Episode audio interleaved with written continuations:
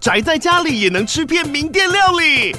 最懂吃的美食平台宅点心满周岁喽！二月二十六号至三月三十一号，周年庆消费满千折五十元，满两千折两百元，限量五十组超值组合包，原价二四九九元，特价二四零零元，搭配专区优惠再折两百元。鱼子烧麦、老爷叉烧、鲜肉汤包、墨西哥起司煎饼，揪朋友来家宅着吃更好吃。马上点击链接探访宅点心。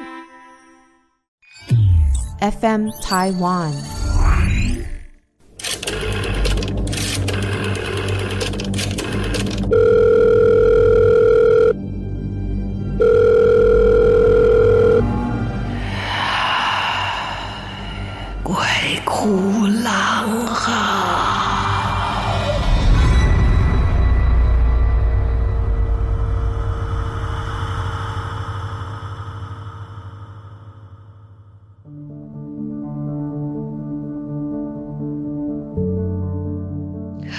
好，欢迎来到《鬼哭狼嚎》，我是郎祖云啊、谢谢一直以来呢，在节目当中为我们投稿的朋友们，真的有太多灵异鬼怪的故事，光怪陆离啊、哦，真的很难想象。今天我们来分享几个，那之后我们也会就是这个日本恐怖实话这一本书啊，《台湾怪谈师讲》里面的故事，也可以跟大家来分享一下。你喜欢可以把这个书带回去，我们会讲一些里面比较特殊的故事。今天要来分享的这一位，我觉得这个故事太有趣了，来自于投稿者的职业。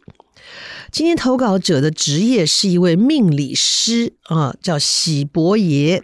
喜伯爷来投稿，到底这个故事里面有没有鬼？他不敢证实。可是，在他的经验来看，像是蛮可怕的，而且每次回想，都让我们的喜伯爷感觉到背脊阵阵发凉。这是他自己在这个命理师的职业生涯当中遇到的一个真实的案例。故事是这样子的：以前呢、啊，这个喜伯爷跟家庭旅游啊，在去了国外的团体行程里面，认识了一个二十多岁的一个女生。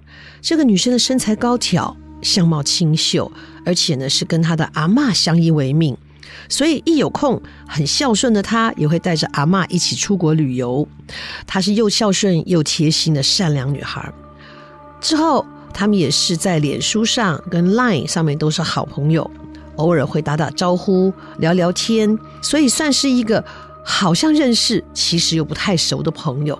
这好像就是现代人的人际关系吧，因为加 Line 太方便了，所有的人就说：“哎，来加个 Line，哎，来加个 Line。”然后久而久之，这个人用的不是本名，用的是一个昵称、一个外号，或者放的也不是他的照片。你在找的时候就：“哎，是谁啊？” 或者你要找某某的时候，哈，他的昵称是什么都想不起来哈。当然这个可以改了哈。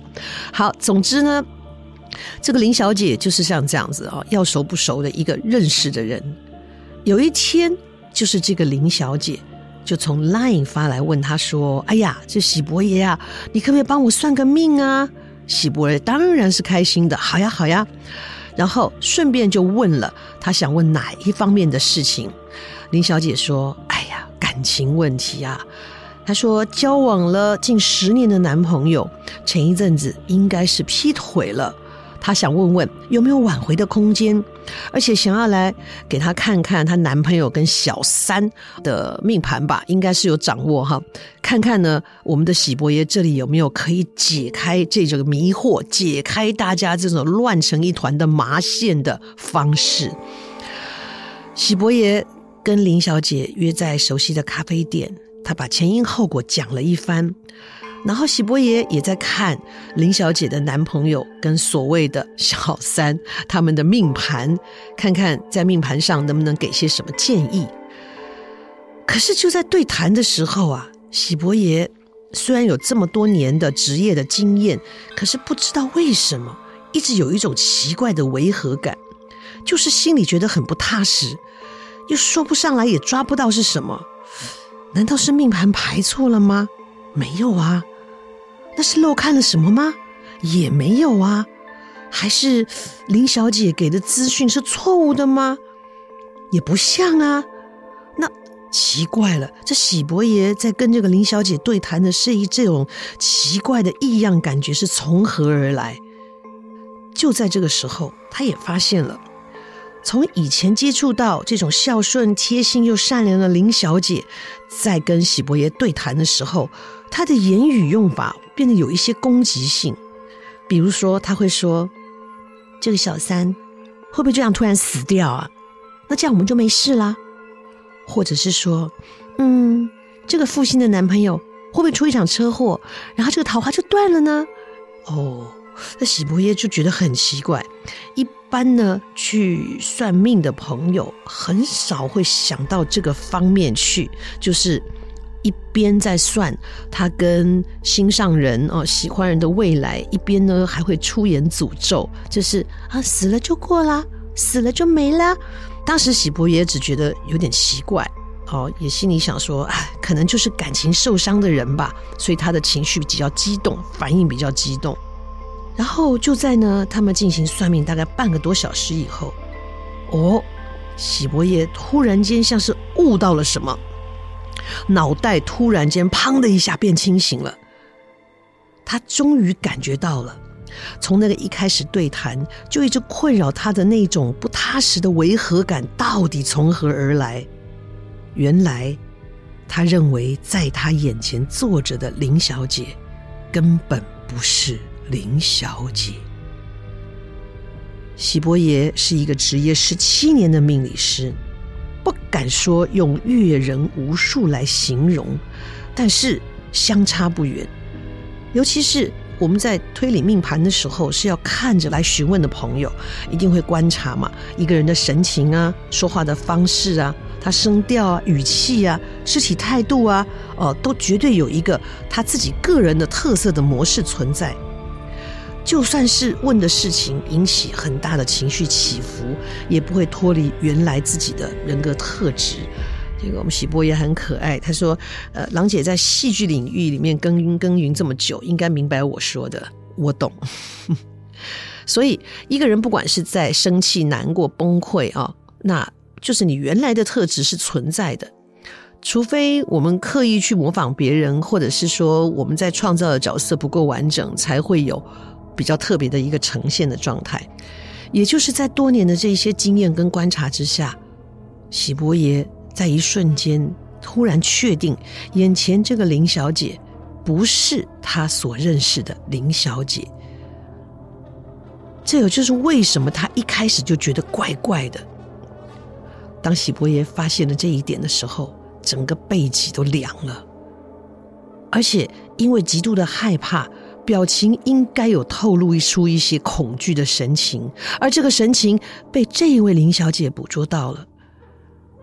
当她看到我们喜伯爷有些恐惧的神情，她就露出了一个诡异的微笑，微笑似乎在说：“啊，你终于发现啦。”喜伯爷可能是因为恐惧，完全忘记了他这个算命到底怎么收尾的。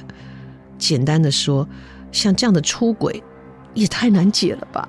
我我就算是一个算命的先生，怎么会知道转换的空间呢？结束之后，他请林小姐回去，然后自己呢继续待在咖啡店里面，因为这时候惊恐的他只能在咖啡店喘口气，喝杯热可可，让自己呢稍微有一点呢降温的身体稍微回温一下。在喝着热可可的时候，喜伯爷在回想整个过程。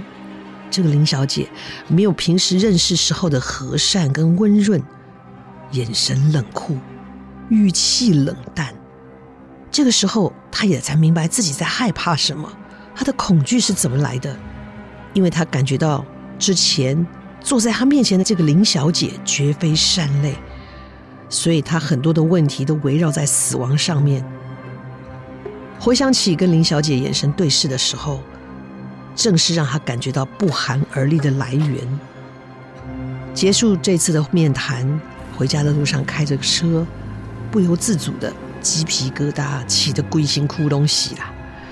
那种压迫感、不寒而栗的感觉一直围绕在喜伯爷身上，直到今天想起来，都还是觉得依旧恐怖。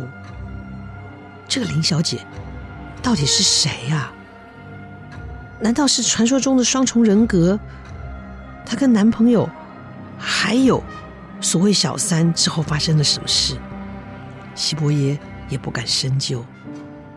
西伯爷提到，各位并非当事人，真的很难体会我的感受。他接下来提了几个对比，我觉得大家应该能够感觉得到。他说：“试想，如果今天郎姐上节目录影，录了半小时，才发现。”坐在你旁边的人陈为民，不是陈为民，那是什么感觉？今天晚上为你做饭的太太，当她把菜端出来的时候，你才发现那根本不是你太太，她只是一个披着你太太人皮的人，那是什么感觉？从刚才一直陪你逛街的男朋友，你忽然发现他根本不是你真正的男朋友，那又是什么感觉？你发现你身边的人不是你认识的那个人的同时，那个不是真正的那个人也发现了，你发现了他的身份。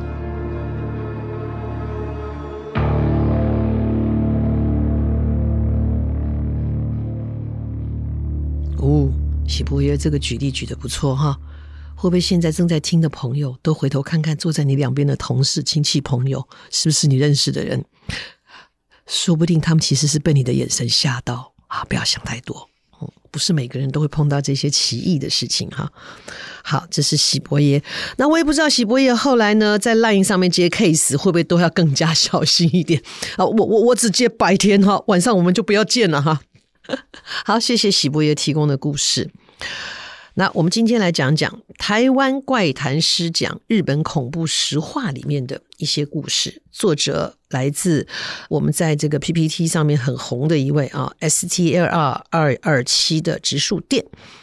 这本书的插画叫烂货习作，好特别的名字，可是他真的画得很好哦。大家仔细看，如果你有这本书它，封面看到这个正中间就是这一条街的最尾巴，仔细看你会看到惊喜。这可不是你看到的一般的街景图哈。好，我们今天要讲哪一个故事呢？好，我们来讲一个大家在呃很多的日本影片里面经常会看到的一个小小的人偶，就是晴天娃娃。我们在访问的时候也有提到哈，这个晴天娃娃呢，貌似是从中国的历史里面来的扫晴娘啊。这扫晴娘以前都是用剪纸的，就贴着，就是一个女生，然后一个人的形状，她拿着一把扫把，哦，这样的话好像就可以让天气变好。这个应该很多地方都会有类似像这样子的一个流传了。那晴天娃娃。当然，也有人说，其实看起来不是很愉快啊。一方白白的手帕包着一个头颅，画着的笑脸。那问题是，你是拿绳子绑在那一个头颅的地方，然后吊在那里？没。好，然后也有上次有提过晴天娃娃的这个童谣哈，听起来也不是太愉快。总之呢，这是在书里面提到的哦，在这个九零年代，日本也有非常多的灵异节目大大的风行哦，于是就很多的观众也都纷纷的投稿，把家里面发生一些灵异的状况啊，拍到的录影带啊，哦，那时候还流行 DV8 的时候哦，把这些影片都送到电视台要求鉴定，那有些真的会出现蛮可怕的。事实上，我们国内的这个红衣小女孩就是。有人投了这一个录影带哈，我以前节目里面讲过，他第一个投的就是我们制作的那个节目，所以我们是第一手资料。当时那一阵子大家都被吓得半死。好，总之呢，就是某一天有一个投稿的审查会议，然后呢，工作团队又收到了一卷录影带，当然里面还有说明的信函，大家依照惯例就放了录影带。嗯，可是内容很怪。只有一小段拍到一些模糊的影像，大部分都黑漆漆的，像是被什么东西挡住了。反而是从这个黑漆漆的荧幕上面反射出众人专注期待的脸啊，啊，那个每一个表情看起来更诡异啊。回到这个影片上，那这个故事呢，也是讲到了晴天娃娃啊。好，这晴天娃娃到底是什么呢？这个录影带啊。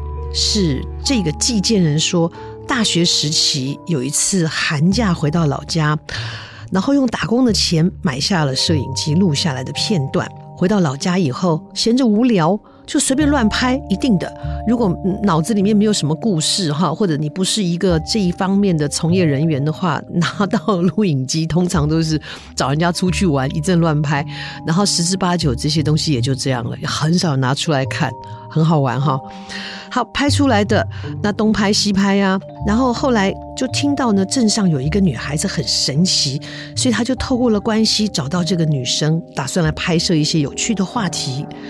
然后跟着女孩约在镇上的一个家庭餐厅见面的时候，才发现，哎呦，是一个看起来准备要升大学的女高中生，哦，也不是什么神奇的女孩，那她也就没有特别怎么录。为什么这个女生会被大家传得很神奇？是因为她家里有一尊很灵验的晴天娃娃，只要跟这个晴天娃娃祈求，心愿会成真哦。那似乎是有一些人真正去问的时候，都已经愿望成真了哈。甚至他们在谈话的时候，连坐在隔壁的男高中生听到都跑过来说：“哎呀，那我们可不可以拜托你？我们也想要达成什么什么心愿哦。”那因为听起来太可疑了，于是这个投稿人就默默的看着这个女高中生，心里想着说：“你是不是有跟人家收钱呐？你是不是在诈财呀？”哎，可是呢，经过查证之后，这一个快要考大学的这个被说为很神奇的女生，并没有向任何人索取费用，也没有提出任何的要求。诶，这就让他呢，本来对他开始没兴趣的。这一个寄件人就觉得，嗯，这个蛮好奇的。然后接下来他做了一件呢很中二的事，这个录影机啊，趁这个女生去上厕所的时候，把它塞到她的包包里面，这根本就是一副要偷拍嘛。好，隔天早上，这个寄件人要从老家要去便利商店的时候，他正要出门，就发现他住的地方老家的门外的鞋柜上，端端正正的放着自己的录影机。他的心里想说啊。靠腰细呀，替我发现呢，被人家抓包啊，心里面觉得很不好意思，很改给我的时候，当天的下午就听说镇上发生火灾，而这个火灾事故就是他见面的这一位神奇的女高中生。哇，到底发生什么事？没有人知道。但是呢，这个寄件人呐、啊，是过了好一阵子才想起来这件事。然后回头检查了当年录影机里面的这一卷带子，反复看了半天，感觉呢，她这个女生是把包包挂在左半身哦，她所以她拍到她后方的左半后方的影像，感觉好像是那个女生在祈求晴天娃娃，可是怎么看都觉得说不出来的诡异，所以要请节目组帮忙鉴定一下。等到。整一个审核团队啊，念完这个寄件人写来的信以后，大家面面相觑，就说什么怪异呀？最怪的就是偷拍啊！对呀，把录影机放到人家女高中生的包包里面，这是犯罪吧？大家就嘻嘻哈哈的在那里讪笑。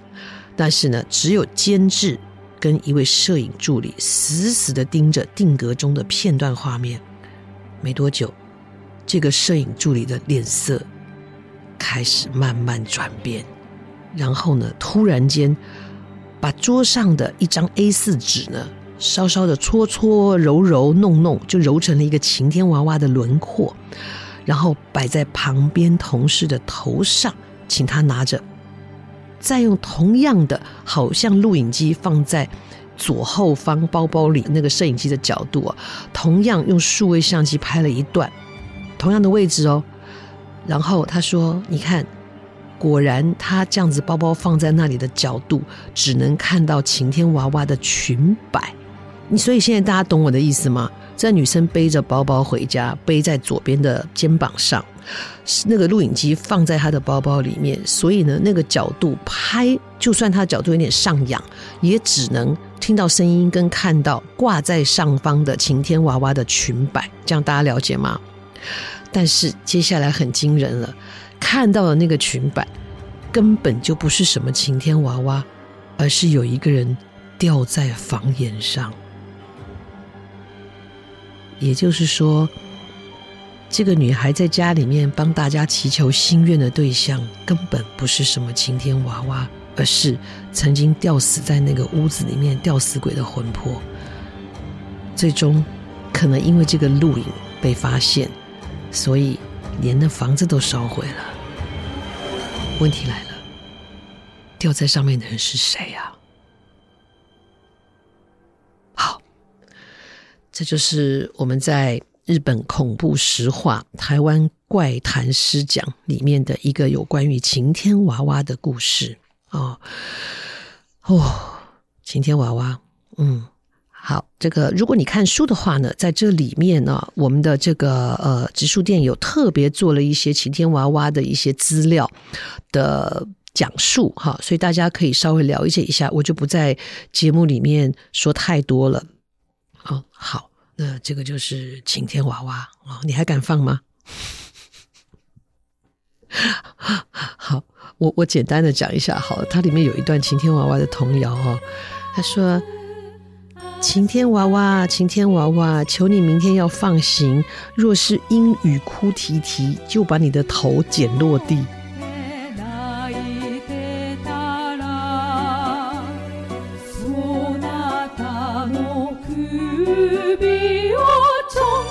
人类真是用完就丢哈，不给你晴天就把它捡落地。哎，不止对晴天娃娃，事实上我们在很多的民间故事或者是记载的资料里面也有碰过啊。以前的人只要不是就遇到这个不下雨啊，然后就就会把那个 龙王庙里的龙王抬出来让它晒太阳，就说你看这太阳多烈，把你晒死，你还不下雨，你下雨就可以解救自己，你不下雨我们就晒你，所以也有这样子的习俗啊。早期。台湾还在流行的什么什么六合彩的那个年代，也是哦，有很多那一种被丢掉的断手断脚的土地公啊，就曾经有人就写笑话，就是。这个玉皇大帝就遇到了好多在排队的哦，断手断脚受伤的哈土地公在那里排队，说：“哎，你们不是土地公吗？不是去造福人间吗？怎么一个一个的哈都成了伤残神仙了？”然后那土地公就哭诉说：“这些人签六合彩，如果中的话就好酒好肉的来供；一不中呢，就把我们的手跟脚都砍掉，把我们丢在路边。”你想，这些神如果真的灵的话，你动手斩掉他们的头颅，斩断他们的手脚。你会有好下场吗？好，这是今天跟大家聊到的故事哈。呃，我也常常跟大家讲说，其实有一些童谣听起来，你仔细去想想，还蛮可怕的。现在脑子里是不是想起了妹妹背着洋娃娃？我们下次再见。